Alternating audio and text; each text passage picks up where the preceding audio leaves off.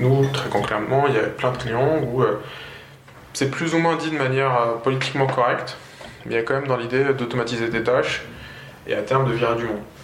Vous avez tué combien d'emplois Data Genius?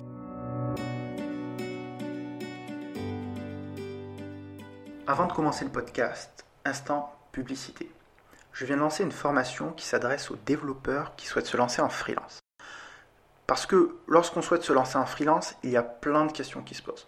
Que ce soit d'ordre juridique, quel est le type de société que je peux créer, quels sont les avantages et inconvénients de tel type ou tel type de société, ou d'ordre beaucoup plus pratique, par exemple, comment prospecter, comment est-ce que je fais pour me vendre sans passer pour un vendeur de tapis, comment est-ce que je fais pour négocier mes contrats, etc. etc. L'objectif de cette formation, ça va être de vous donner toutes les clés pour que vous ayez une carrière de freelance stable et rentable. Je vais non seulement me baser sur mon expérience en vous donnant des conseils ultra pratiques que vous allez pouvoir activer sur le champ, mais aussi en faisant intervenir un avocat et un comptable qui sont tous les deux spécialisés sur les problématiques du freelancing. Cette formation, elle est actuellement en pré-vente. Il y a uniquement 30 places et vous pouvez vous inscrire sur lilianalvarez.com slash formation. Retour au podcast. Bonjour à tous, aujourd'hui je reçois Taha Zemouri. Il est data scientist et président de la société Data Genius. Donc, Data Genius une société de services euh, spécialisée en intelligence artificielle qui aide les entreprises à mieux valoriser leurs données. Taha, Première question, qu'est-ce que l'intelligence artificielle?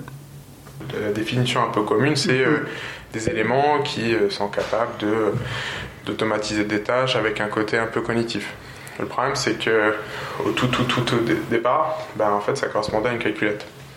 D'accord. Sauf qu'aujourd'hui, on aurait du mal à assimiler une calculatrice Casio à, à, l'intelligence artificielle. Et du coup, c'est un peu c'est compliqué à définir et surtout dans l'air du temps, ça va. Il y a quand même l'idée que euh, c'est un peu ce qui se fait de mieux en termes de d'automatisation des services cognitifs, mais euh, c'est quelque chose qui évolue avec le temps. du coup, très rapidement, euh, même nous avec nos clients par exemple, on va rentrer dans la, des définitions plus précises des technos qu'il y a derrière. Et sur ce qui a fait un peu la, alors, il y a eu ce qu'on appelait l'hiver du l'IA, donc une baisse de, de la hype, mais la, remontée, elle est due au développement d'une discipline qui s'appelle le machine learning. C'est plutôt ça qui, euh, qui a fait que c'est un peu rené de, de, ses cendres.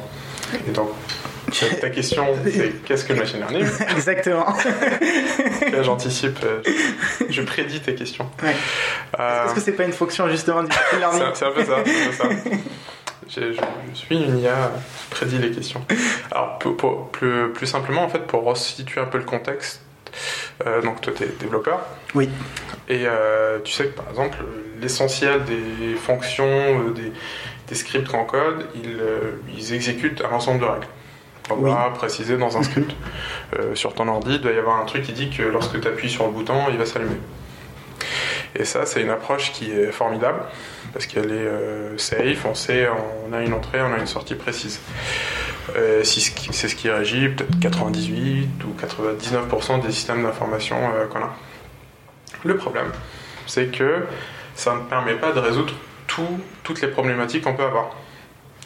Je donne un exemple très concret qui est la reconnaissance d'image. Tout ce qui est lié à la computer vision, computer vision pardon, c'est compliqué d'écrire un code alors, une image, c'est quoi? C'est un ensemble de pixels avec des jeux de couleurs et de lumière. De dire, ben, euh, quand j'ai telle configuration avec des if et des else, et eh ben, ça correspond à telle ou telle image. C'est là où c'est un exemple des limites que peut avoir une approche de système de règles simples. Et euh, je sais pas si tu vas avoir euh, une, IA qui va reconnaître un rhinocéros sur une photo, c'est un exemple comme un autre. Euh, l'idée, c'est d'avoir des algos qui sont capables d'apprendre à partir d'un volume de données. Et donc, en l'occurrence, plein, plein, plein de photos de rhinocéros et aussi des photos où il n'y a pas de rhinocéros. Euh, et là, en fait, in fine, tu vas avoir un algo qui, on n'a pas initialement codé l'ensemble des règles, mais qui a été capable d'apprendre à partir d'un volume de données. Et donc, il a appris automatiquement ce qui donne l'apprentissage automatique, et en anglais le machine learning. D'accord. Voilà, ça c'est un peu la, la, brique de base. Après, tu as une variante qui s'appelle le deep learning, qui est une sous-branche en fait du machine learning. Et euh, pour faire, sans forcément entrer dans le détail euh, très technique, il y a une. Parce que ces algos, ce que, que j'ai peut-être pas précisé, c'est que c'est des algos statistiques. Ok. Donc en fait, euh, contrairement à une sortie, euh, comme on citait tout à l'heure, où j'appuie sur un bouton, j'ai un truc précis, c'est j'ai une sortie qui est, euh, qui est de dire statistiquement, ça devrait être ça. Je mets une photo, statistiquement, d'après l'entraînement que j'ai eu, j'ai 98% de chance que ce soit un rhinocéros. Euh, et donc, ça, c'est basé sur des fonctions statistiques. Il y a une révolution algorithmique qui est que euh, il y a des gens qui ont bossé, euh, tenu Yann Lequin, notamment qui est français, qui ont bossé sur une structure statistique qui est un peu plus complexe et qu'on a assimilé à. Voilà, Oui. sur ces algos, en fait, il y a eu une- un développement d'une forme d'algo qu'on a appelé des réseaux de neurones artificiels. Alors c'est un abus de langage parce que c'est, je pense, c'est pas du tout comparable à la complexité d'un cerveau humain. Mais il y a un peu cette idée de d'éléments qui sont liés entre eux avec euh, donc ce qui peut ressembler à, à des neurones et euh, qui vont venir se pondérer pour euh, correspondre à ces structures neuronales. Ok. Qu'est-ce que tu entends par se pondérer? Se pondérer, c'est que, en gros, faut imaginer, alors peut-être pour revenir, pour faire un tout petit peu de maths, euh, si on revient au cours de, je pense, fin collège, début lycée, t'as un truc qu'on apprend qui s'appelle la régression linéaire. Ok. La régression linéaire, si je te rappelle bien, en fait, c'est un ensemble de points Oui. où euh, l'idée, c'est d'avoir une droite qui, euh, qui euh, passe le mieux par ce nuage de points. Donc ça donne la formule y égale ax plus b. Donc a c'est la pente et b c'est l'ordonnée à l'origine. Et en fait souvent euh, quand on fait une régression linéaire c'est trouver le a et le b qui euh, représentent le mieux ce nuage de points. Euh, et ça si tu veux c'est déjà la brique élémentaire de ce qu'est le machine learning. Le machine learning c'est de dire bah, on va trouver une fonction qui va représenter au mieux une relation entre une entrée et une sortie. Et euh, ce qui se passe pour les réseaux de neurones, c'est un peu la même chose, sauf que c'est pas du tout euh, aussi simple qu'une qu'une fonction Une linéaire. droite, ouais. Euh, t'as énormément de variables, c'est pas du tout linéaire, mais t'as quand même cette idée de trouver la, po- la pondération optimale qui lie l'entrée et la sortie. Et cette pondération optimale, tu vas la trouver grâce à un maximum d'échantillons en entrée? Exactement. Sur lesquels t'entraînes ton modèle. Ok. C'est un peu ça. Et en fait, quand, moi j'aime bien cet exemple de la régression linéaire parce que ça parle à tout le monde. Et euh, il y a un peu cette idée d'optimisation qu'on va retrouver. Et euh, pareil que pour une régression linéaire, bon, plus tu as de points, mieux ça sera représentatif.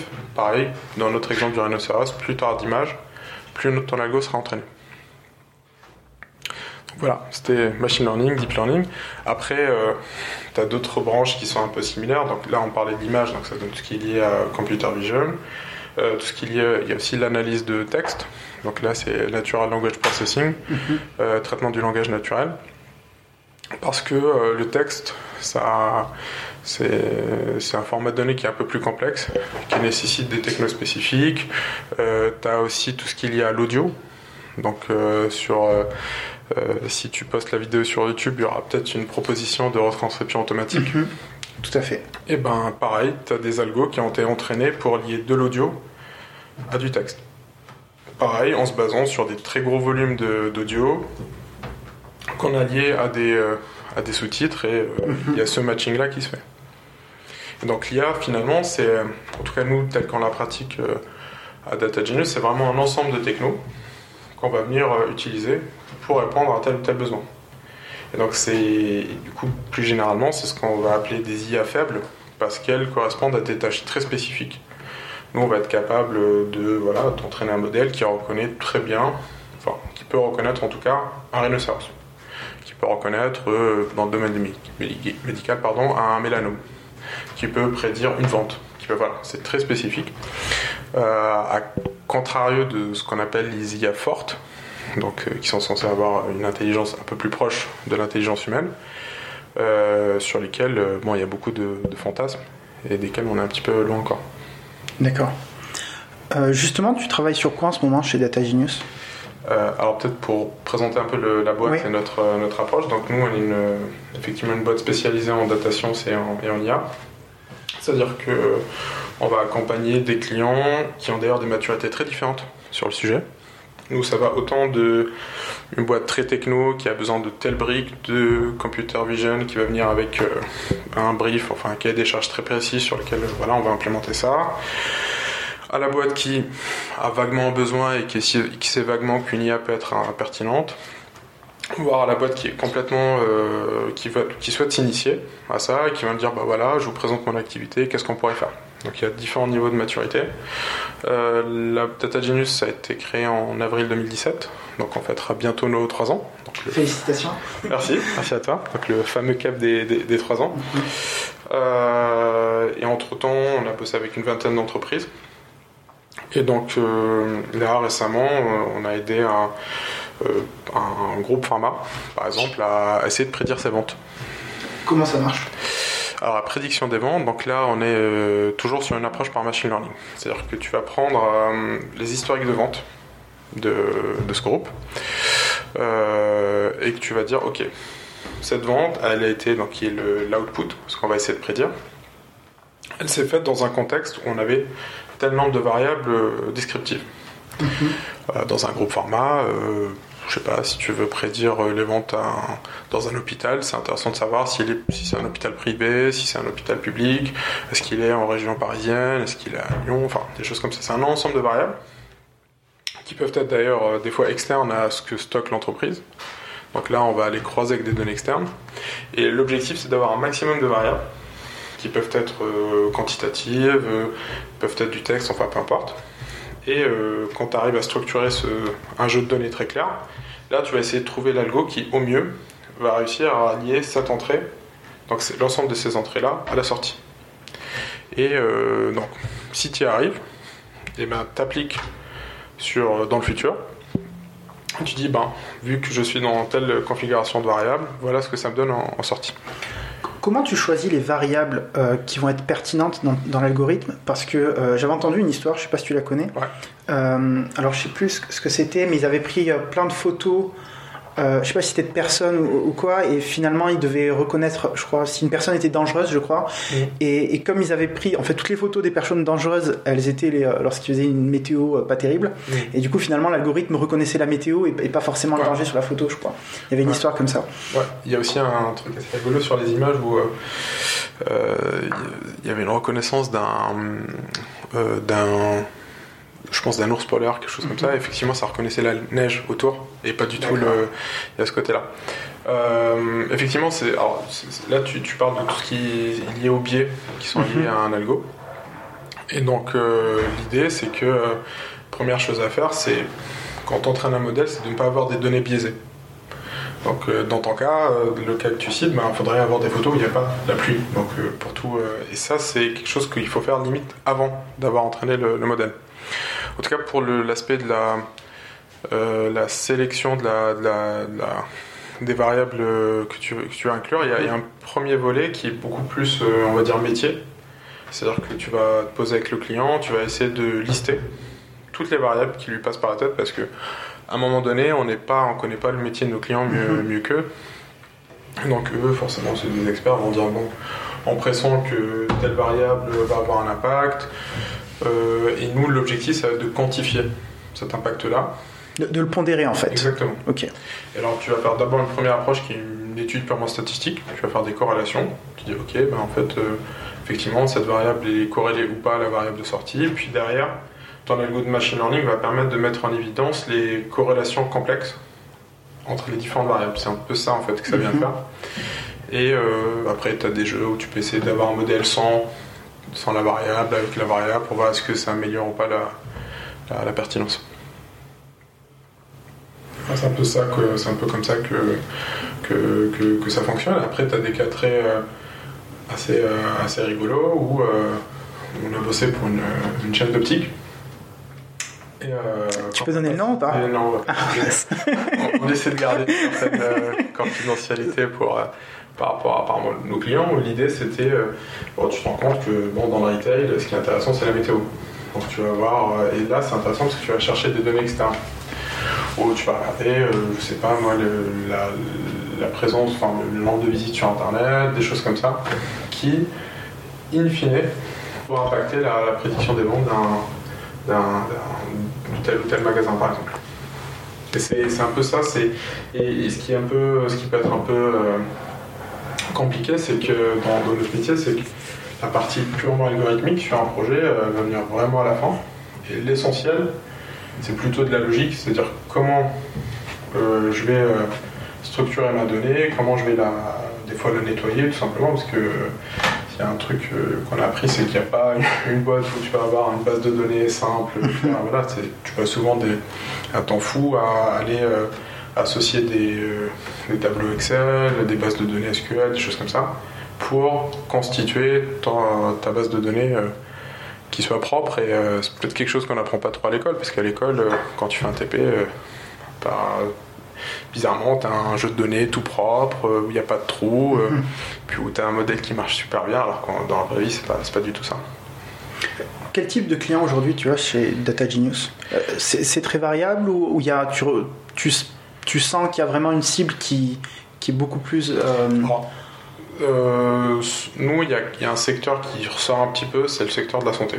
Groupe, on bosse avec plusieurs groupes pharma ou même des startups dans, dans le domaine de la santé. Euh, parce qu'il y, a une, y a un certain.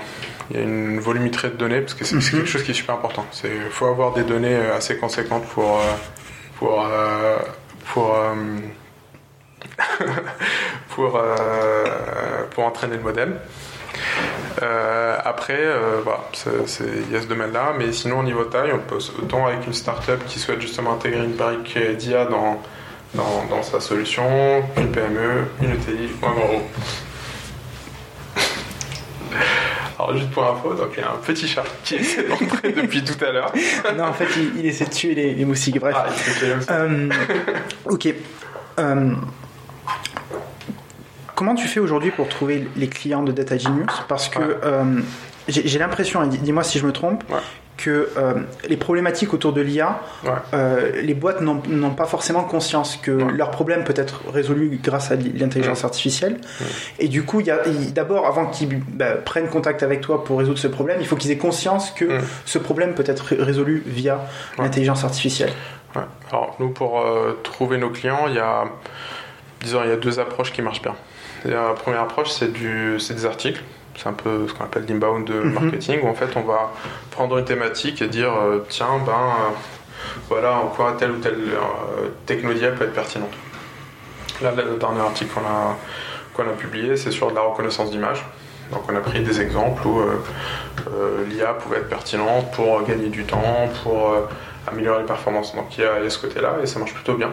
C'est-à-dire que si on prend le temps d'avoir un article qui vraiment apporte de la valeur au lecteur, va dire tiens, bah, j'ai appris un truc, euh, ça a l'air pas mal. En plus, les gars qui ont écrit ça, ils ont l'air plutôt, euh, plutôt costauds. Donc, euh, donc il y a ce côté-là. Et puis ça nous a permis d'avoir vraiment des, plutôt des, des, jolis clients. Ouais, des très belles boîtes.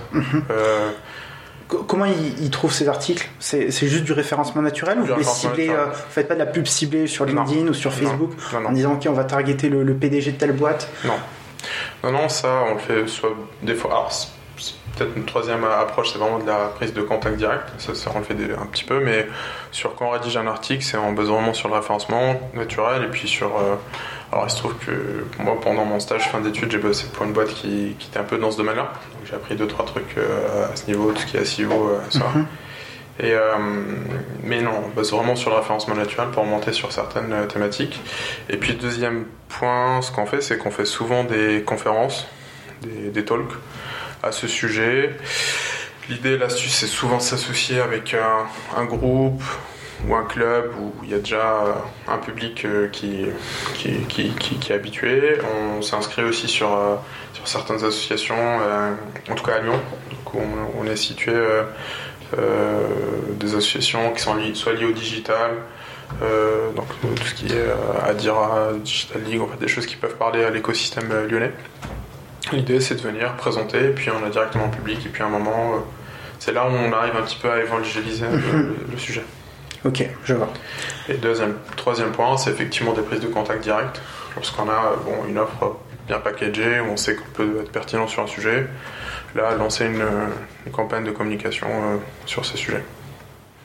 Et là-dessus, on utilise beaucoup LinkedIn, donc, qui est vraiment un outil superbe pour nous. Donc euh, surtout avec des envois groupés, des choses comme ça. Des envois groupés, c'est-à-dire Des choses un peu qui sont liées au growth hacking. Euh, tu peux nous dire euh, quelques trucs là-dessus Alors il y a un outil génial qui m'a été, qui m'a fait, c'est Mehdi Colli qui est un entrepreneur, qui m'a fait découvrir ça. Il y a un outil qui s'appelle Linked Helper qui mhm. permet de que tu connais peut-être, je sais pas. Oui, effectivement. ah ben voilà. Et qui permet de voilà de sur une cible bien précise d'avoir un message, voilà, ça te fait ça te fait gagner du temps. Et ça on l'utilise. Euh, bon après c'est faut toujours garder un côté un peu personnalisé. Mhm. Donc souvent euh, soit euh, voilà sur un métier donné avoir envoyer un message et ça ça marche ça marche aussi très bien. Parce que dans c'est compliqué, euh, vu que dans notre domaine, c'est compliqué de, en prise de contact direct. Comme tu disais, les boîtes n'ont pas forcément euh, conscience de ça et c'est rare de tomber pile au moment où il y a cette, il y a cette demande. Je vois. Voilà. Quand j'ai repris contact avec toi pour faire le podcast, on, discutait de. Aujourd'hui, la plupart de vos revenus, c'est fait euh, sous format de service, c'est-à-dire que vous vendez une prestation, que ce soit au forfait ou, en régie. Euh, demain, est-ce que vous tendriez pas vers un modèle plus SaaS ou développeriez un produit qui se vendrait du coup à, l'échelle et qui permettrait d'avoir des revenus qui, euh, qui, seraient plus dépendants du temps que vous passez sur. Complètement. Alors c'est, bah, effectivement, c'était le dilemme. On parlait agence, produit, etc. moi, je trouve, enfin, personnellement, que commencer quand tu es primo entrepreneur et qui plus est, euh, moi j'ai créé la boîte en sortie d'école, donc avec une expérience euh, professionnelle euh, très limitée. Mhm. commencer par un modèle agence, on va dire, c'est très formateur. parce que finalement c'est pas si compliqué à vendre, parce qu'en vend c'est de l'expertise, c'est une connaissance. et ça te permet quand même de gérer une boîte.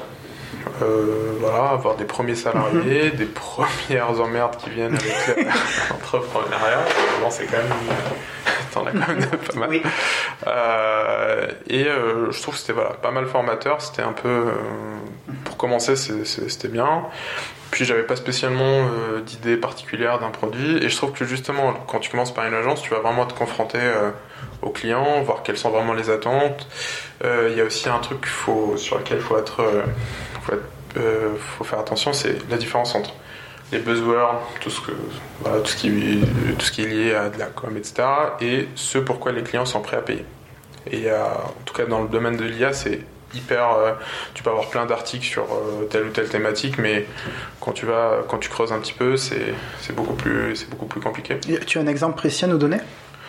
Ah bah, on, sait que, on que nous, maintenant, il y a des domaines sur lesquels euh, ou des clients qui vont dire moi moi je paye pas pour voir ou voilà faut, venir pour voir pour tester euh, en fait il y a des industries qui sont beaucoup plus euh, dans une approche où ok ben je suis prêt à investir pour tester de nouvelles approches si ça me permet d'être meilleur que mon concurrent etc mhm. domaine de la santé domaine de l'assurance d'autres industries un petit peu type transport par exemple euh, ça on l'a observé, euh, c'est plutôt euh, non non moi je l'IA ok, tu vas trouver quelques articles etc mais il faut vraiment que ce soit quelque chose de, de concret, de concret, que ça ait fait ses preuves etc.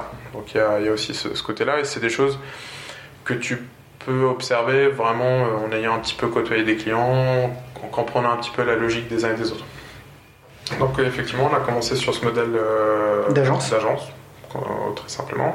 Et c'est après coup, on, a commencé à, plutôt à partir de l'année dernière, de se dire bon, ok, sur la partie agence, on est plutôt assez confiant, nos clients sont super, sont super contents. Et on a commencé à réfléchir sur des, produits. Mm-hmm.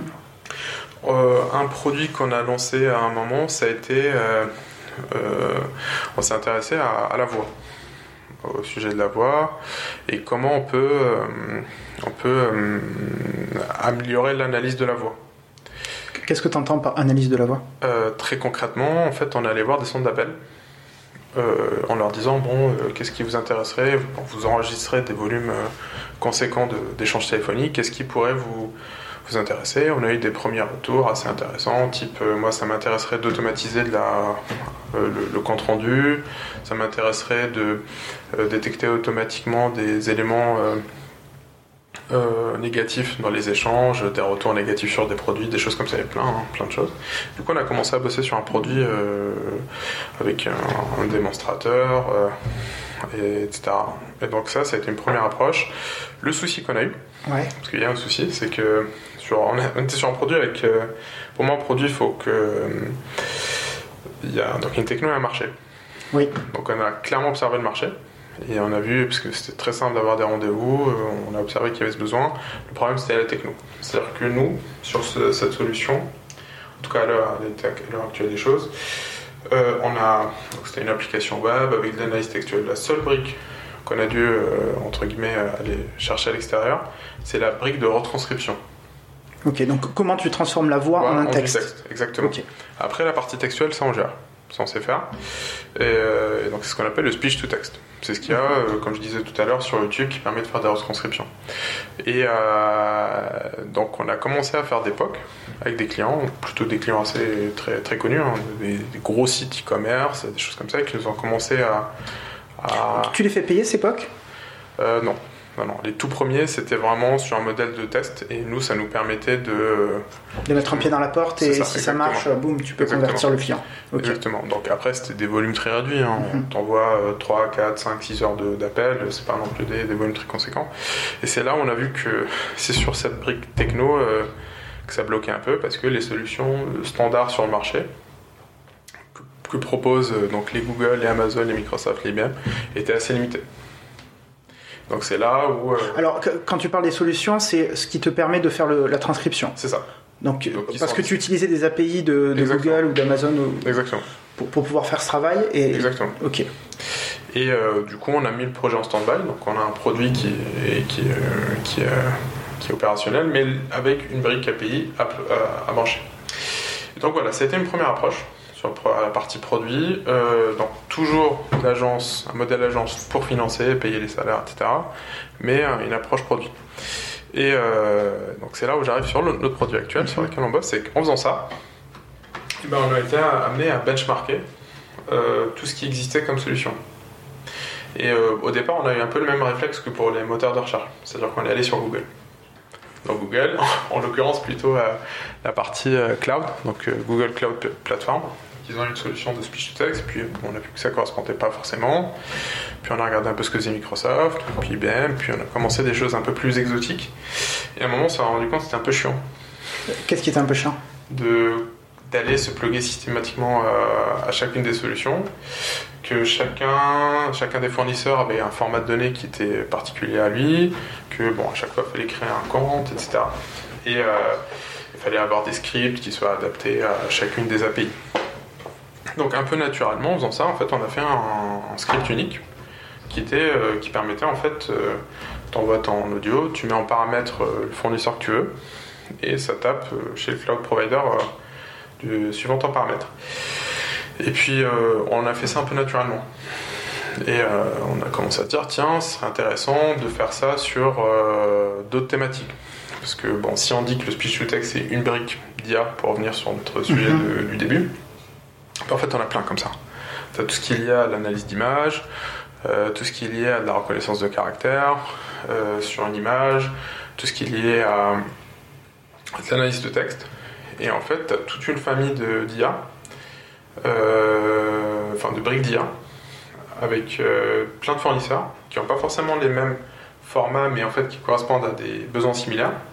Donc nous, ce qu'on fait, c'est qu'on a ajouté une surcouche qui nous permet de facilement pouvoir interagir avec les uns et les autres. Mhm.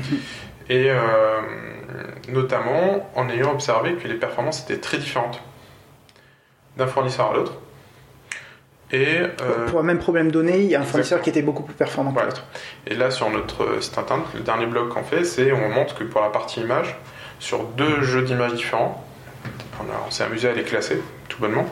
Euh, tu as un classement qui est complètement euh, perturbé par le type d'image que tu vas mettre. Et ça, ça s'explique parce que survient à la base, c'est que ces solutions elles-mêmes ont été entraînées sur des gros volumes de données et on peut imaginer que les entraînements des algos de Google n'ont pas été faits sur les mêmes données que celles d'Amazon. Donc c'est avec ce constat-là, on s'est dit tiens, euh, ce serait intéressant de pouvoir facilement les comparer et surtout choisir la bonne brique au bon moment.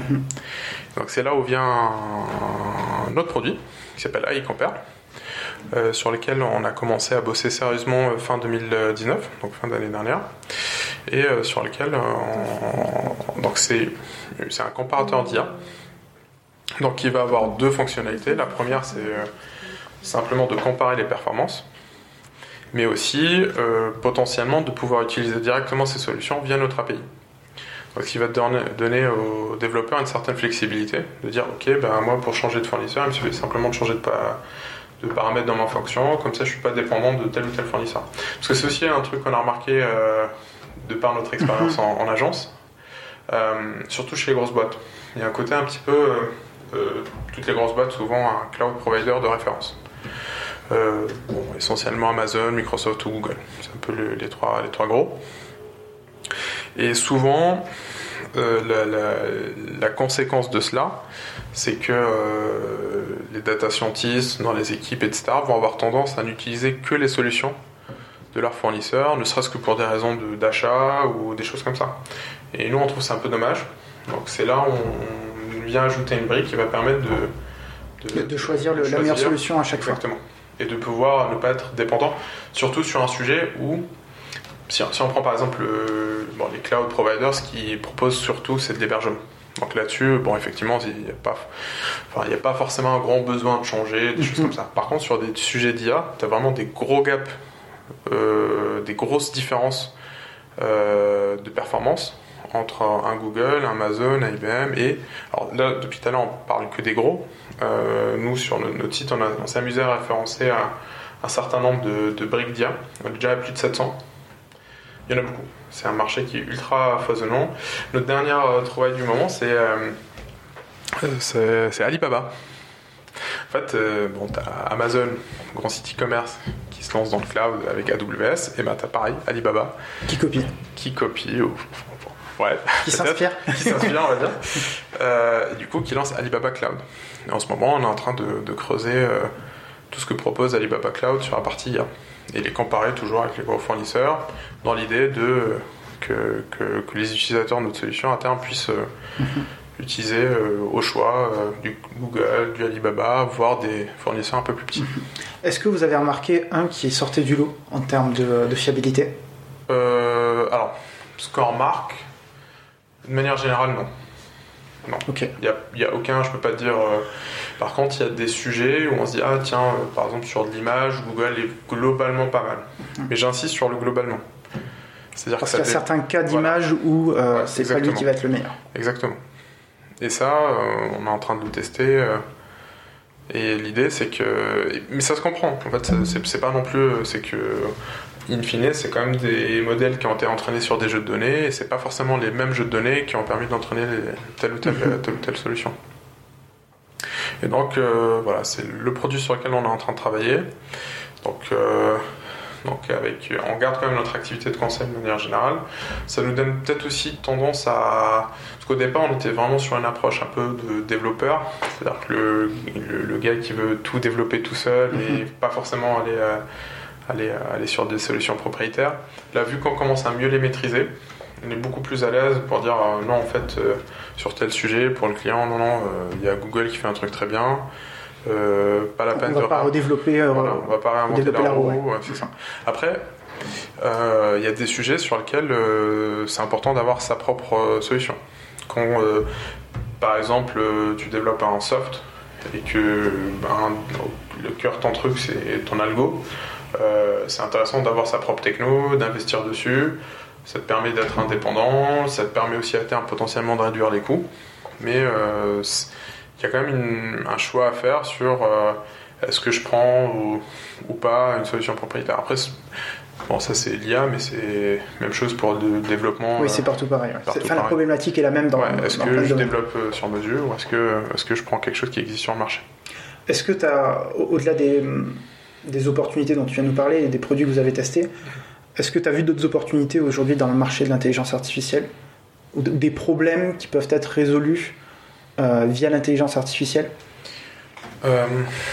Alors, en fait, ce que, moi, ce que j'observe, c'est que tu as quand même des. C'est compliqué d'avoir un. Il y a un côté un peu très, enfin, très spécifique, disons. C'est-à-dire que euh, souvent, sur, si tu prends un métier de niche, tu vas avoir, euh, tiens, peut-être que l'IA peut être pertinente sur telle tâche très spécifique. Et ça, effectivement, on l'observe. Alors, on l'observe, souvent, c'est, euh, ça vient de nos clients, en fait. Tu un client qui va venir te dire, bon, ben, moi, je mets un ticket pour développer sur mesure un truc qui va m'aider à faire telle tâche. Et tu dis, bon, effectivement, ben, s'il est prêt à mettre ce prix-là, c'est qu'a priori, il y a un marché pour euh, pour, pour, résoudre ce problème. Pour résoudre ce problème pour l'ensemble de, des entreprises du même domaine. Mais euh, ça, on l'a observé plusieurs fois. Après, euh, c'est compliqué souvent de se dire bon, est-ce que ça vaut quand même le coup de se lancer sur un, sur un, produit là-dessus? Est-ce que. Souvent, c'est quelque chose d'ailleurs qui nous est proposé par nos clients. Ça reviennent et disent ok peut-être faites quelque chose sur le budget, mais bon, après derrière, si vous voulez le revendre à mes confrères avec euh, souvent un, petit temps de avec un, petit, temps de latence. Un petit temps de latence. Euh, c'est quelque chose qui, nous est souvent euh, qui nous a été proposé, mais c'est, c'est, un peu une prise de risque que nous, à notre état actuel des choses, on peut pas, on peut pas prendre. Mais effectivement, il y a, y a, des sujets, mais c'est souvent des trucs très spécifiques qui vont dépendre de tel ou, de tel, ou tel secteur. Quel a été un des projets les plus marquants pour Data Genius? Sujet le plus marquant, euh, ah, ce, qui, ce qui a été le plus marquant, c'est surtout les tout premiers clients. Parce que ce qu'il faut imaginer, c'est que quand j'ai commencé, euh, bah, je sortais d'école. Et donc, autant. Là maintenant, en fait, ce qui simplifie beaucoup les ventes, c'est nos références. En fait, on a une super référence. Nous, on est prêt à donner très rapidement le contact de nos anciens clients. Et ça a été le cas. On a signé un un deal avec un gros acteur de, du secteur public euh, sur, lequel, sur lequel je vais garder une certaine confidentialité. Comment on a signé ça C'est qu'on a fait un Skype à 3 avec un, ancien client qui euh, lui-même d'une très grosse boîte qui a dit bah voilà les gars ils sont bons euh, bah, donc la, recommandation des clients elle est majeure dans le secteur dans lequel tu es aujourd'hui ouais. c'est nous c'est primordial et du coup, euh, ça nous pousse aussi à, surperformer pour chacun des projets. C'est ça. Parce qu'on arrive souvent avec. Euh, bah, on est quand même une petite boîte, on est plutôt jeune. Euh, et donc, souvent, on perçoit chez nos clients, ils ont un peu l'impression de prendre un petit risque. si, bah, par rapport à un grand groupe, pardon, une grosse société. Donc, nous, c'est super important pour nous de, que les projets se passent bien, quand qu'on y mette vraiment nos tripes. Et, voilà. et donc, en tout cas, voilà, ce qui nous permet, en tout cas, de. Ce qui facilite les ventes, c'est cette partie euh, référence. Après, j'imagine que c'est un peu le, cas euh, dans plein de domaines, peut-être le tien aussi. Le mien aussi, tout à fait. D'ailleurs, ma mission actuelle, j'ai été recommandé par deux autres développeurs pour ce client. Et le premier jour, quand, mm. il m'a présenté à l'équipe, il m'a dit euh, ben voilà, il y a Lilian qui me rejoint, mm. et il a été très recommandé. Ok. Du coup, c'est vraiment finalement, je pense, ce qui a fait la, différence. Euh, en tout cas, c'est ce que j'ai ressenti. Bah, nous, c'est pas. nous, c'est ce qui facilite. Et du coup, ce qui a été compliqué, c'est les premiers clients. Et oui, parce que tu n'as pas forcément les recommandations. du coup, tu dois faire tes preuves. Et quel était ton pitch de vente à l'époque? Euh... Tu t'en souviens plus? Je sais même plus comment on a vendu en fait. Ce premier client, c'était une société dans l'assurance. Euh, alors, le projet s'est super bien passé. Euh, je revois le client dans deux semaines, donc euh, depuis, enfin, on le connaît depuis trois ans maintenant. je sais pas trop. je pense qu'il y a aussi un truc, c'est que au départ, on était sur des budgets très réduits. Donc, tu peux me donner une, idée des budgets? Ah, je Moi, je, mon premier contrat, je pense, je me rappellerai toute ma vie, c'est 1890 euros hors taxe. Autant, je peux dire que là, maintenant, j'ai aucun. Un peu les, grosses idées sur les, affaires, mais je ne me rappelle pas des montants exacts. Mais le premier projet, je me rappelle très bien, c'était voilà, c'était un client qui voulait juste euh, tester un peu de machine learning sur, euh, sur une thématique et euh, on avait vendu trois journées Et en réalité, on a dû y passer minimum 10 jours. Ouais. Parce que voilà, on voulait absolument avoir ce client. C'est une, une ETI euh, qui fait presque 200 millions de chiffre d'affaires. Ah oui, Et c'était. Voilà. d'accord. Et là- Donc, c- ces projets-là, quand même, c'est un peu une manière pour toi de te faire. Parce qu'il y a un premier projet, j'ai l'impression, qui est un petit peu le projet test. Ouais. Si ça se passe bien, en fait, Après, voilà. après, il y, a- Ouais. il y a des opportunités qui sont ça. beaucoup plus intéressantes Ouais. pour toi qui vont arriver. C'est ça, exactement. Donc nous voilà, on y allait. euh, et puis euh, le client, il, a, il s'est dit. Puis, pour nous, c'était peut-être un montant. euh, Pour, eux, enfin, pour lui, Oui, pour eux, c'était rien du tout. C'était rien. Il se dit, bon, je pense qu'il y a un côté un peu. euh, au tout début, en tout cas, euh, pff, allez, on va regarder un peu. euh, un peu, une petite- une petite curiosité comme ça, voir ce que ça peut donner du machine learning. Bon, il y, a, il y a deux gars qui, qui avaient l'air sympas.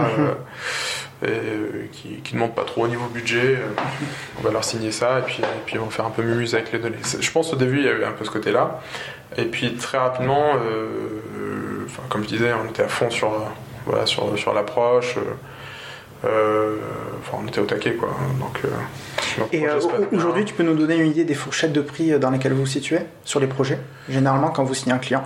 Oui, alors, alors nous on est sur le. on peut faire soit des interventions assez euh, courtes où il y a un côté d'abord initiation sur ce que c'est que l'IA, etc. Et donc là, ça va être des budgets autour de 5000 euros à peu près, donc sur des missions de- d'une semaine euh, environ. Après, des projets un peu plus costauds, là on va entre 20 et 30. Et puis des projets bien, c'est plutôt à partir de 50 000. D'accord. Donc, euh, on a... Donc euh, finalement, tu te positionnes sur plusieurs euh, niveaux de prix. Ouais. Tu te dis pas, ok, moi je vais ignorer les clients qui ont un petit budget, je vais me concentrer que sur les gros. Parce que finalement, c'est ça qui est le plus intéressant en termes d'investissement en temps et peut-être en termes de réputation aussi. Euh, non, parce que on peut avoir des petits. Là, le dernier qu'on a, signé, c'est un grand groupe euh, de luxe, donc euh, très, très connu, euh, pour un tout petit projet pour commencer. Euh, après, euh, bon, un petit projet, c'est aussi une durée de temps, et puis finalement, c'est le DGM qui est plus élevé. D'accord. Oui, oui, je comprends. Euh, c'est, ça reste quand même intéressant. Euh, puis on, a- on arrive, euh, nous on a formaté une offre euh, où on vient former un petit peu le, l'auditoire euh, sur ce que c'est que l'IA, vient comprendre un peu euh, euh, les sujets du moment.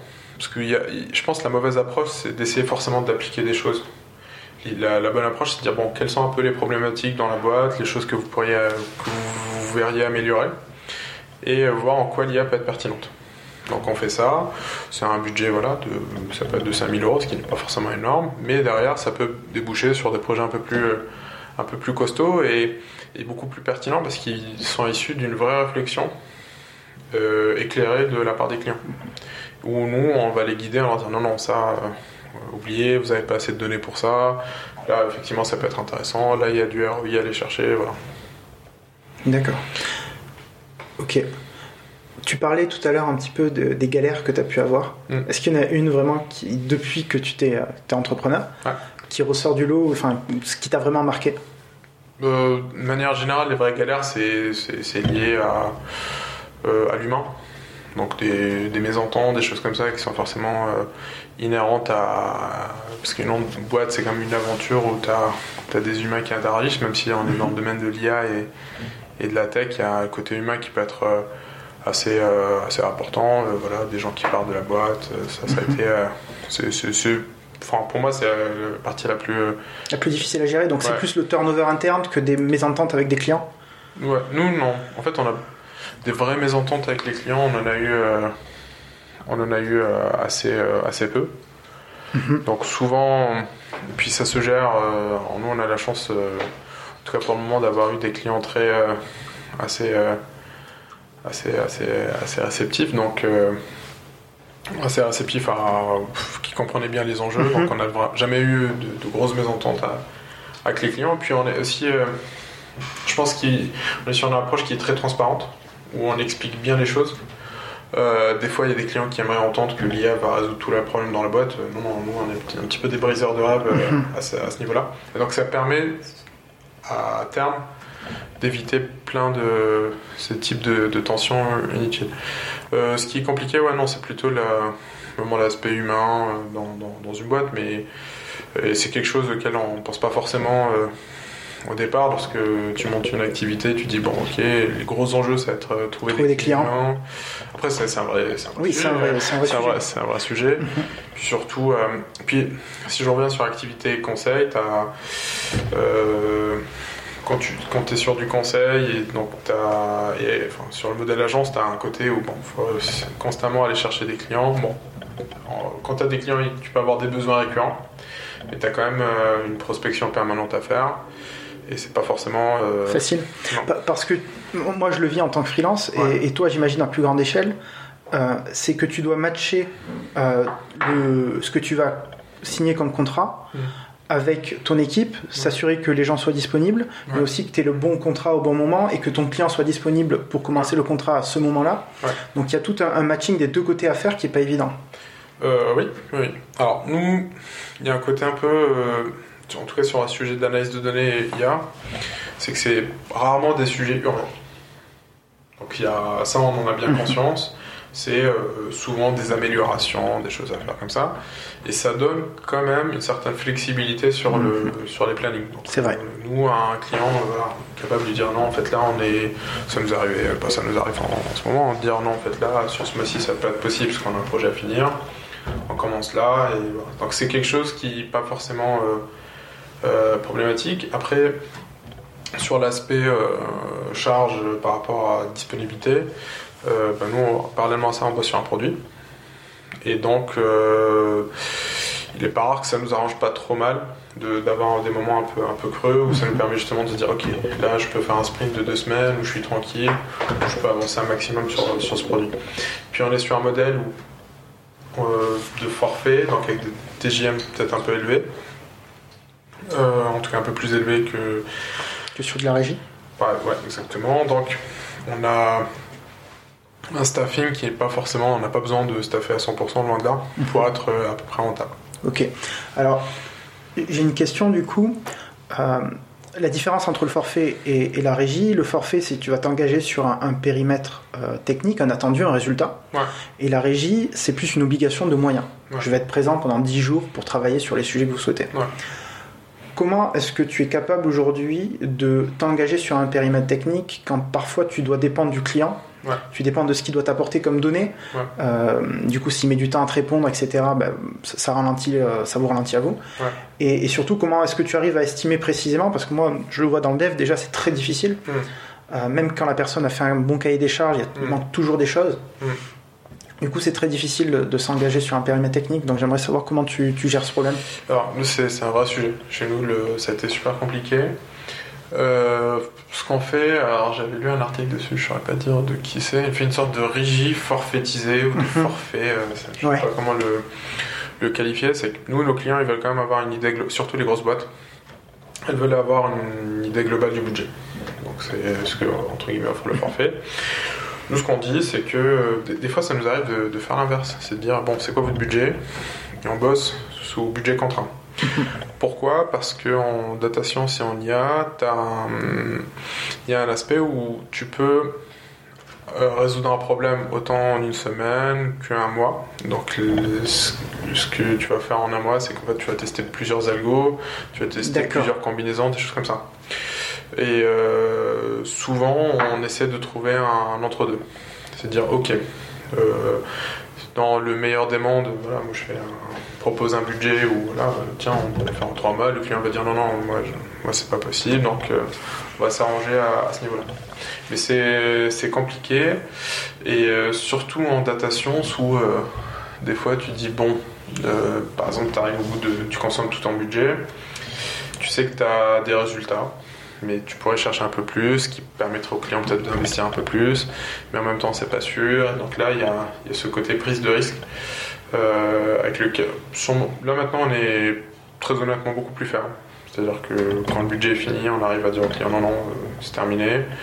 Avant, on avait peut-être tendance à être un peu moins, beaucoup plus arrangeant. Et voilà, après, ça dépend aussi des clients. Il y, a, il y a des clients qui vont dire ok, euh, prenez un petit risque, mais derrière on re-signe. Voilà, ça, ça- Là, on- j'ai envie de dire, on est un peu plus aigri avec, avec le temps. Je pense un peu l'expérience, mais on est un peu plus ferme quand. euh. Donc, tu, tu vas t'engager sur un, un forfait, Ouais. mais euh, si j'ai bien compris, le pourcentage de réussite, en fait, de la solution, enfin la précision de la, de, C'est ça. de la solution va varier Exactement. et du coup tu t'engages pas, tu t'engages sur un- le résultat, dire ok on va résoudre le problème, Mm. mais le, le- le taux de précision va, Ouais. peut varier en fait en fonction du temps que ça nous prend. Exactement. Ok donc tu joues vraiment là-dessus pour arriver ça. à moduler sur le temps. Exactement. Et puis au fur et à mesure, on dit bon, en fait, euh, si on discute avec le client, on dit bon, pour un budget supplémentaire, voilà ce qu'on pourrait tenter de plus, Mhm. euh, qui pourrait améliorer les performances, ça vous va, ça vous va pas. Mais c'est effectivement, c'est, c'est, c'est- c'est, euh, ça rend la chose un peu plus compliquée que de la régie, où effectivement tu fais du placement de. Enfin, tu vois, t'as, t'as un profil, t'es placé, tu, tu factures à la journée. Le forfait vraiment dur, c'est, c'est juste pas possible parce que euh, dans un forfait monté un cahier des charges, nous on peut pas dire avant d'avoir commencé le projet que l'algo va être performant à 30%. Ça c'est juste impossible. Ça faut qu'on ait lancé le projet, regarder un petit peu les données pour qu'on puisse derrière euh, se positionner là-dessus. Et donc c'est nous notre modèle de fonctionnement, c'est une sorte de de D'hybride. Ouais, c'est un hybride entre les deux où on va pas faire forcément que de la régie parce que c'est des sujets où les clients ils aiment bien quand même avoir borné un peu le truc, avoir un budget global. Donc, euh, donc voilà. Après, on n'est pas du tout les seuls à travailler sur ce, ce- sur ces modèles-là. Donc, euh, mais, mais effectivement, c'est un peu comme ça qu'on qu'on s'en sort. Ok.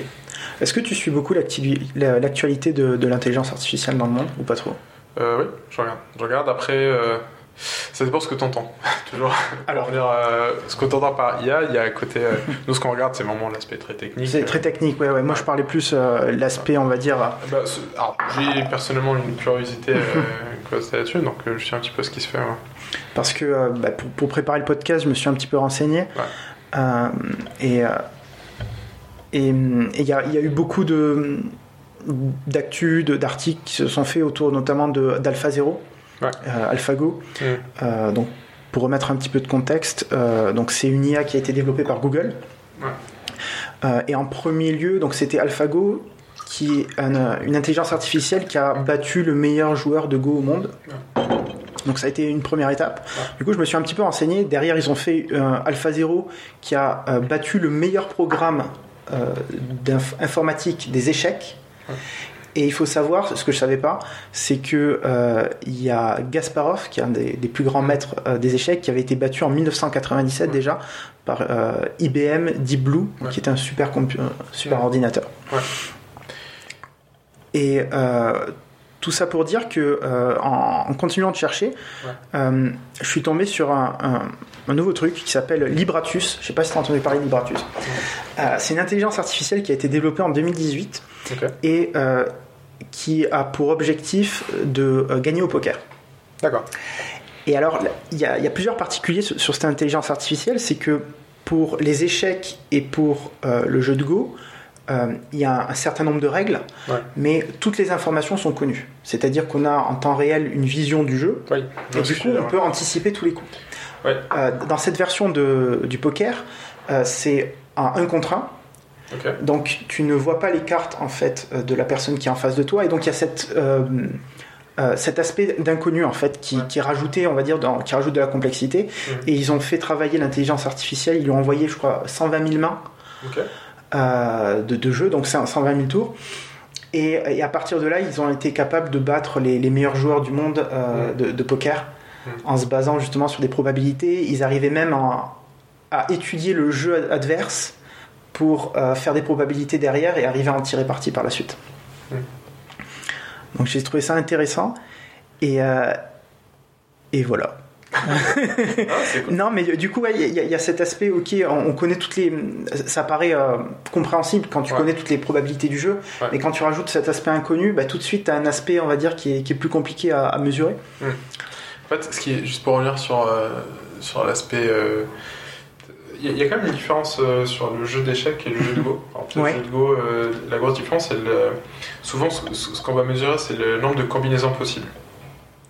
Et euh, la, la- la grosse différence, c'est que euh, au départ, on a dit euh, bon, Kasparov s'est fait battre par Deep Blue.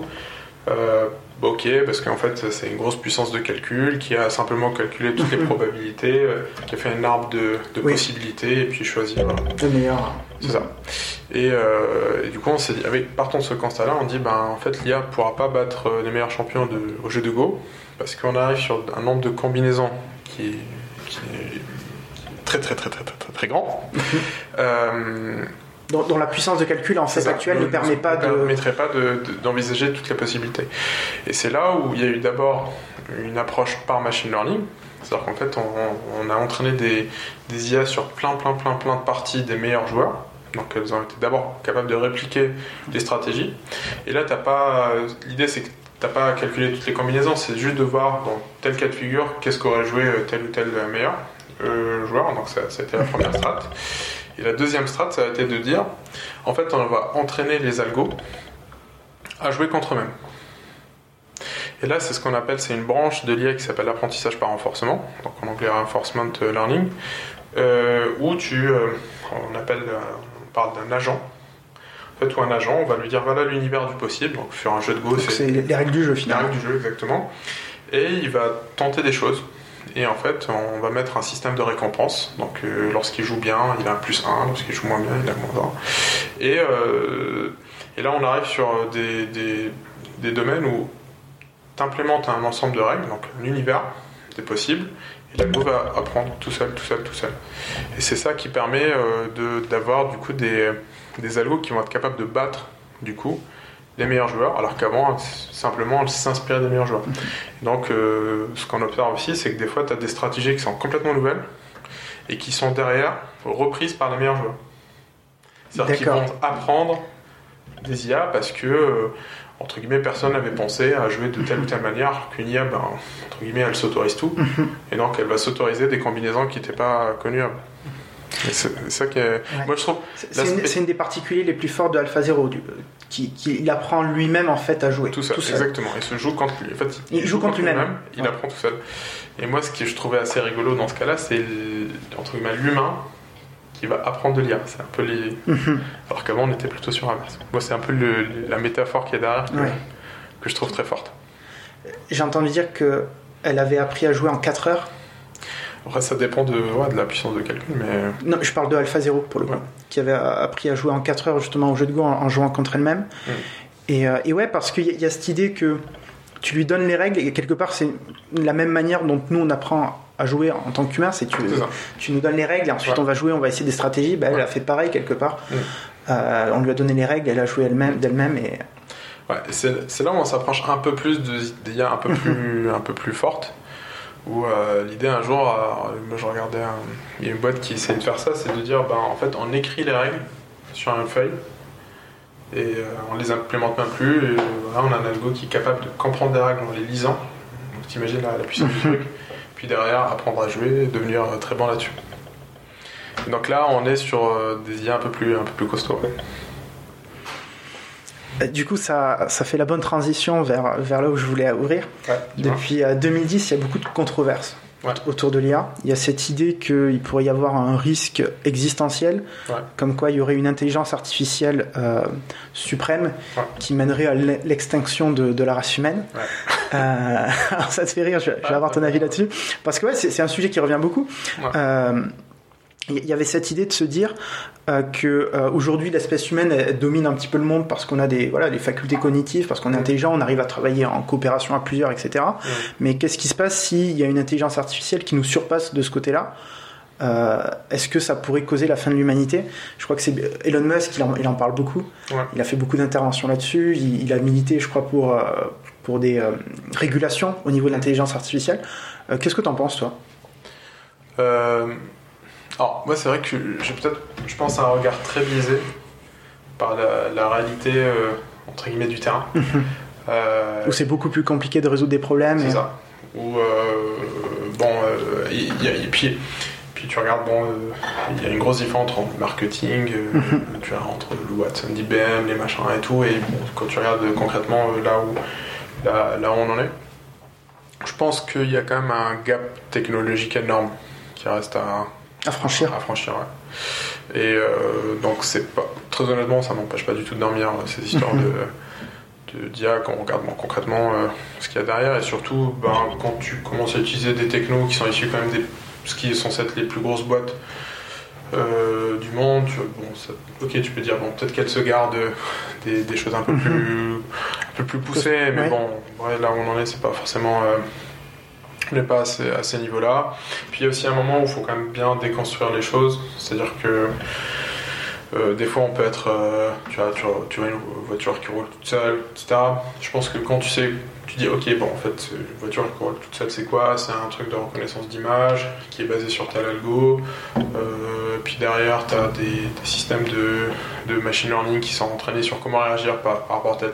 Enfin, quand tu commences à vraiment creuser le sujet, ça permet un petit peu de, de, déconstruire cette idée parce que quelque part c'est cette ignorance qui nous fait peur. Je pense. Plus que, et du coup, quand tu es informé, tu, tu, comprends mieux ce qu'il y a derrière. Tu comprends mieux ce qu'il y a derrière et du coup, tu, tu comprends mieux aussi les, limites. Mhm. Sur, voilà, bon, tu sais que pour le moment, en fait. Euh, euh, l'intelligence artificielle, ben, c'est pas si intelligent que ça, c'est des modèles statistiques, ok, un peu plus poussés que ce qu'on avait il y a quelques décennies, mais et euh, je pense que personnellement, je suis pas mal biaisé.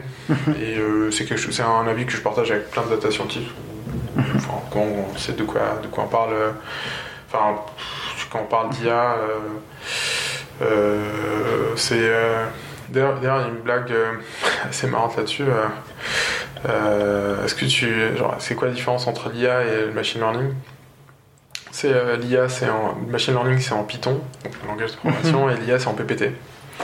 Ah, c'est PowerPoint voilà. Elle est pas mal, elle est pas mal. Ah, il y a ce côté un peu. Euh, ouais, enfin bon, ok, c'est bien, c'est sympa. Après, par, moi, par contre, le risque pour moi, il est plus à court terme, c'est euh, plus sur des notions de, de, transformation du monde du travail. Mhm. Là, ok, là, peut-être que euh, j'ai pas un avis. C'est-à-dire que nous, très concrètement, il y a plein de clients où c'est plus ou moins dit de manière euh, politiquement correcte, mais il y a quand même dans l'idée d'automatiser des tâches et à terme de virer du monde. Euh, vous avez tué combien d'emplois Data Genius C'est pas une métrique que vous mettez sur le, sur le site C'est pas une métrique qu'on a. Euh, alors, pareil, on n'en est pas là concrètement, mais s'il y a bien une réflexion que j'ai sur l'impact de l'IA en tant que tel, c'est vraiment sur l'impact sur l'emploi. C'est-à-dire que, euh, bon, je sais pas si tu sais, mais à une époque, il y a des gens qui étaient payés pour euh, aller toquer aux fenêtres des gens pour les réveiller. Puis un jour, on a inventé le réveil. il y a tout, un, tout un métier qui a disparu. Et il va se passer exactement la même chose avec, euh, avec l'IA, on le voit avec des chatbots, des assistants virtuels, des choses comme ça, où tu as un ensemble de métiers. Euh, puis un jour, il va y avoir la, voiture, les véhicules autonomes, donc faudra. Je, crois que aujourd'hui, le secteur qui emploie le plus de personnes aux États-Unis, c'est euh, le secteur routier. Ouais. Et euh, il y, a beaucoup de débats aux États-Unis, justement, est-ce qu'on va autoriser ben, les voitures autonomes et les, camions autonomes, parce que ça va tuer tellement d'emplois qu'ils ne savent pas comment ils vont transformer ces emplois-là. Parce que bon, aujourd'hui, bah, on a réussi à remplacer, on pourrait dire, euh, tous les emplois à chaque fois. Enfin, je, je, sais pas ce que. Peut-être, peut-être que dans certains canons, mais dans la majorité des cas, aujourd'hui, on s'en sort bien au niveau de, du niveau d'emploi. Mais demain, si euh, il y a 10-15 millions de personnes qui se retrouvent au chômage d'un coup, est-ce qu'on sera capable de, trouver des solutions? Ouais, bah c'est un. Là, on parle plus technique, c'est de la politique. Ouais, c'est de la politique. c'est clairement un choix politique à faire. Euh, en tout cas, euh, c'est sûr que l'IA va permettre de te. Alors, il faut pas imaginer, euh, souvent on imagine des emplois en entier, c'est pas ça. C'est que, euh, bon, sur des cas où on intervient, souvent on va peut-être pouvoir automatiser. Bon, si tu prends 100 personnes, il y a peut-être 10% de leur temps qui est consacré à telle tâche. si tu l'enlèves à tout le monde, ben en fait, t'enlèves 10 personnes. Donc, sur, avec une réallocation des autres tâches. Donc, c'est souvent ça. C'est plus subtil en fait. C'est pas c'est pas massif un métier, on va, tuer l'emploi directement. Après, bon, dans le cas du transport, c'est peut-être euh, c'est peut-être beaucoup plus euh, mhm. clair et limpide euh, qu'effectivement, bah, si les voitures alors toutes seules, on n'a pas besoin de taxi et de chauffeur, ça c'est sûr. Mais de manière plus, surtout dans les métiers de bureau, c'est souvent des tâches qu'on va pouvoir va, alors, soit on peut bien le vendre et dire que ça va permettre aux gens de faire autre chose. nous, on a eu déjà des, des, clients qui étaient très cash dans leur c'est-à-dire que tu arrives en rendez-vous, bonjour, j'ai une masse salariale à réduire, euh, comment on fait? Ah ouais Ouais, c'est rare, c'est rare. C'est rare, mais ça nous est déjà arrivé. Et la première fois, ça fait bizarre quand même. ça fait bizarre, tu dis. tu m'étonnes. T'es là, tu dis, bon, comment, euh, comment faire euh, Enfin, tu, tu commences à avoir. parce qu'au départ, bon, nous, on a quand même un profil de techos, mhm. ce qu'on fait, ça nous amuse, mhm. etc. Mais tu, des moments où tu dis, bon, ça a quand même un impact, ce qu'on est en train de, certaine manière sur, lequel, sur quoi on travaille. Et pour moi, par contre, c'est vraiment le, sens de, de l'histoire, c'est que de toute façon, ça va venir. Et c'est pas forcément euh, au rôle des techniciens d'apporter des réponses, c'est plutôt euh, au rôle du politique, qui du coup doit être quand même un, minimum technicien. c'est un sujet, mais. Euh, ta, philosophie, c'est je vais pas m'imiter techniquement. c'est pas moi à prendre ces décisions politiques et sociales. C'est un, politicien qui. enfin, pas moi en tant qu'entreprise. Pas moi en tant que patron de, de Genius. Peut-être moi en tant que citoyen. Là, je peux éventuellement, euh, par le vote, par des actions politiques. Oui, bien sûr. Mais pour moi, une boîte technique, c'est. Euh, euh, après, c'est même un débat plus large sur le, mhm. rôle politique et sociétal des, entreprises. Moi, j'ai un. Je pense. Enfin. Je, pense personnellement que c'est pas au rôle des entreprises d'avoir un, un, impact là-dessus. Le rôle des entreprises, c'est de respecter la loi. La loi qui est imposée par le système politique et point à la ligne. Donc euh, euh, j'ai une position très, euh, assez limitée, enfin très ferme là-dessus. Mais en tout cas, ouais, l'impact de ce qui me fait peur, c'est pas tant l'IA qui va tout détruire, ça j'y crois très moyennement, mais c'est vraiment l'IA qui, bon, va faire qu'il y a des emplois qui vont, qui vont, qui vont disparaître. et puis Souvent, souvent on dit euh, ça va se faire, euh, il y a des emplois qui vont disparaître, des emplois qui vont se créer. Euh, je suis pas sûr que pour le coup on y gagne, que la balance soit, soit positive pour le coup. Parce que ok, bon, tu vas créer des emplois de data scientist, de développeurs, des choses comme ça. C'est pas les mêmes emplois. Mais c'est pas les mêmes emplois, c'est pas les mêmes niveaux de qualification, c'est pas les mêmes catégories socio-professionnelles qui vont être impactées. Donc, donc voilà. c'est moi, c'est mon Ma réflexion, elle est vraiment à ce niveau-là. Ok. Euh, tu connais la société Neuralink?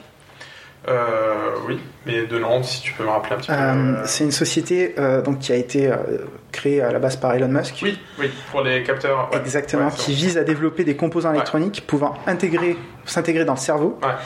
Et, et alors l'idée, c'est d'augmenter la mémoire. Euh, ou d'augmenter notre capacité à trouver des solutions à des problèmes. Typiquement, nous connecter directement à Internet.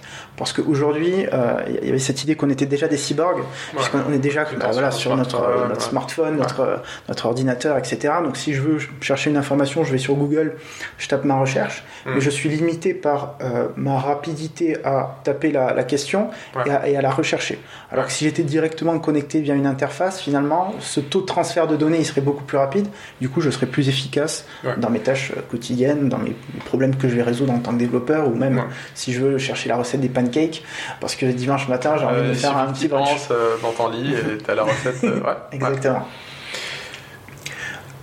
du coup, est-ce que tu as entendu parler de cette société Est-ce que tu serais ouvert, toi, à te faire greffer une puce sur le cerveau pour, pour augmenter tes capacités? Euh, parce que ça arrive, apparemment les premiers tests sur humains se feront en 2020 et il y a déjà des premiers tests qui ont été faits sur des rats. Il me semble l'année dernière. Bah, alors moi, à titre personnel, je suis quand même euh, très technophile, mhm. donc euh, pourquoi pas tester?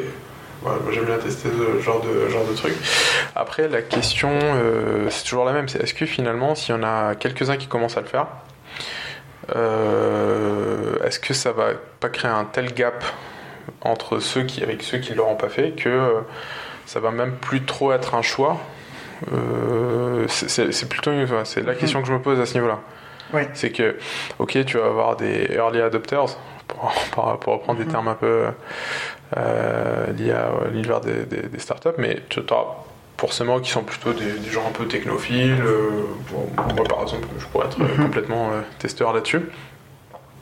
mais mais si ça se propage et que ça donne un avantage euh, compétitif, entre guillemets, euh, euh, dans le monde de l'emploi, mm t'imagines le gain de temps que tu peux avoir avec un, employé mhm. qui est déjà connecté direct à Internet.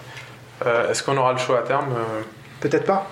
Enfin, tu auras le choix, tu seras libre de le faire ou pas le faire, mm. mais euh, ne pas le faire reviendrait à accepter les conséquences qui font que tu serais peut-être très derrière, au niveau du mm. marché de l'emploi, etc. C'est comme c'est bête, hein, mais là peut-être que en ce moment, des fois, il y a des postes où on demande d'avoir le permis pour avoir la capacité de se déplacer rapidement, euh, indépendamment des moyens de transport. Peut-être qu'à terme, on demandera d'être. Mm-hmm. Euh, d'être connecté mhm. constamment à Internet pour. je sais pas. Mais en tout cas, c'est. Je, Après, il y a toujours le sujet de, de la protection, enfin, de qui a accès à ces données-là. Donc, et que nous, d'ailleurs, on a souvent sur dès lors que tu utilises des solutions dans le cloud. Elles peuvent être piratées et, du coup c'est un risque. Ouais, c'est un, risque et nous souvent c'est quelque chose qui est dans notre activité qui, qui revient assez souvent. C'est euh, ok si vous déployez mon algo chez Amazon, chez Google, euh, qu'est-ce qui se passe euh, Après très souvent c'est plutôt des réflexions que vont avoir des grosses boîtes. quand tu es une start-up, une PME, tu... c'est pas vraiment un sujet. Mhm. Euh, ton sujet, c'est de respecter la loi, respecter tout ce qui est lié au, RGPD, ce genre de choses. Mais après, des réflexions un peu plus stratégiques sur, euh, sur tes données, euh, ça, c'est. Enfin, on le voit plutôt chez les grosses boîtes. Qu'est-ce que tu conseillerais à une personne qui, qui va en savoir plus sur l'intelligence artificielle, qui aimerait peut-être travailler là-dedans plus tard ouais. Quelles sont les étapes que tu lui conseillerais de, de prendre? Alors, ça dépend. D'ailleurs, quand tu, quand tu dis travailler plus dans, dans l'IA, c'est. Alors, soit il y a un côté très technique. Après, ça peut être aussi. Euh, alors, nous, on a, même dans la boîte, on a un profil qui est plutôt. on va appeler ça data consultant ou chef de projet data qui est beaucoup plus fonctionnel. Mhm. Donc, ce qu'on va demander là, c'est plutôt à avoir quand même une connaissance de, des principes qu'il y a derrière les algos, mais surtout avoir une forte appétence business. Donc, euh, travailler dans l'IA, c'est plusieurs, euh, c'est plusieurs segments, si tu veux. Euh, là-dessus, bon, si on prend la partie technique, l'IA, ça reste quand même, enfin, essentiellement des statistiques, donc des maths. Et donc, si on veut avoir travaillé dans l'IA, mais vraiment sur la partie purement algorithmique, c'est quand même bien d'avoir un bon cursus mathématique, voilà. Donc, des... Faites des maths. si vous voulez bosser en tout cas sur la partie algorithmique. Après, il y a aussi le côté vraiment plutôt développement. Donc en jouant avec des API ou sans forcément rentrer dans le détail des algos, ben là, un profil développeur, ça, peut, ça, peut être très très bien. Euh, nous, il se trouve qu'on est plutôt Python. Donc, euh, bah, je crois que la, majorité du marché aujourd'hui qui fait l'intelligence, enfin qui travaille dans l'intelligence artificielle fait du Python, non? Alors c'est un langage qui effectivement euh, prend, prend, un peu le dessus par rapport aux autres. Il y a du, R aussi, je crois. Il y a du R, effectivement. R, alors R c'est un langage qui est beaucoup plus orienté statistique. alors nous là c'était problématique, c'est que moi j'ai été formé à R à l'école, puis tu arrives et en fait tu comprends que non non si tu veux avoir un, par exemple une solution qui va s'implémenter chez le client, et que vu que Python c'est un langage de programmation euh, standard, enfin qui n'est pas utilisé que pour l'IA, je veux dire, c'est beaucoup plus simple de fournir des scripts en Python qui vont pouvoir être repris par un développeur qui va comprendre euh, le langage. Alors que R c'est un truc un peu bizarre euh, qui est à la base vraiment orienté statistique, qui est du coup très bien maîtrisé par le monde académique et donc qui du coup est enseigné. Après Python est de alors, en tout cas pour les classes prépa, euh, je sais que Python maintenant est enseigné en classe mhm. préparatoire. Donc il y a eu quand même ce shift. malheureusement pour moi, T'es passé après Je suis passé après, donc j'ai pas, eu, cette chance. Mais du coup, voilà, soit des maths pour la partie algorithmique du dev, ou sinon euh, avoir une appétence pour le sujet si on est plutôt, si on va avoir plutôt un rôle de chef de projet ou de consultant dans ce domaine. D'accord. S'il y a des gens qui veulent travailler avec Data Genius, ils peuvent vous retrouvez où? Euh, Sur notre site internet, datagenius.fr. Euh, en fait, on recrute. On recrute souvent, plutôt du coup des profils avec une bonne maîtrise en Python. C'est un peu la seule exigence qu'on veut, qu'on aura un petit peu, c'est euh, en tout cas sur ce niveau-là, et c'est pour les postes de, développement. Et voilà, dans les réseaux sociaux, LinkedIn, etc. Ok. Merci beaucoup, Ta, pour cette interview. Merci beaucoup. Merci à toi. Prouvez-moi que ma maman et la NSA ne sont pas les seuls à écouter cet épisode. Abonnez-vous, mettez un énorme pouce bleu et notez le podcast, ça nous aide vraiment beaucoup. Merci.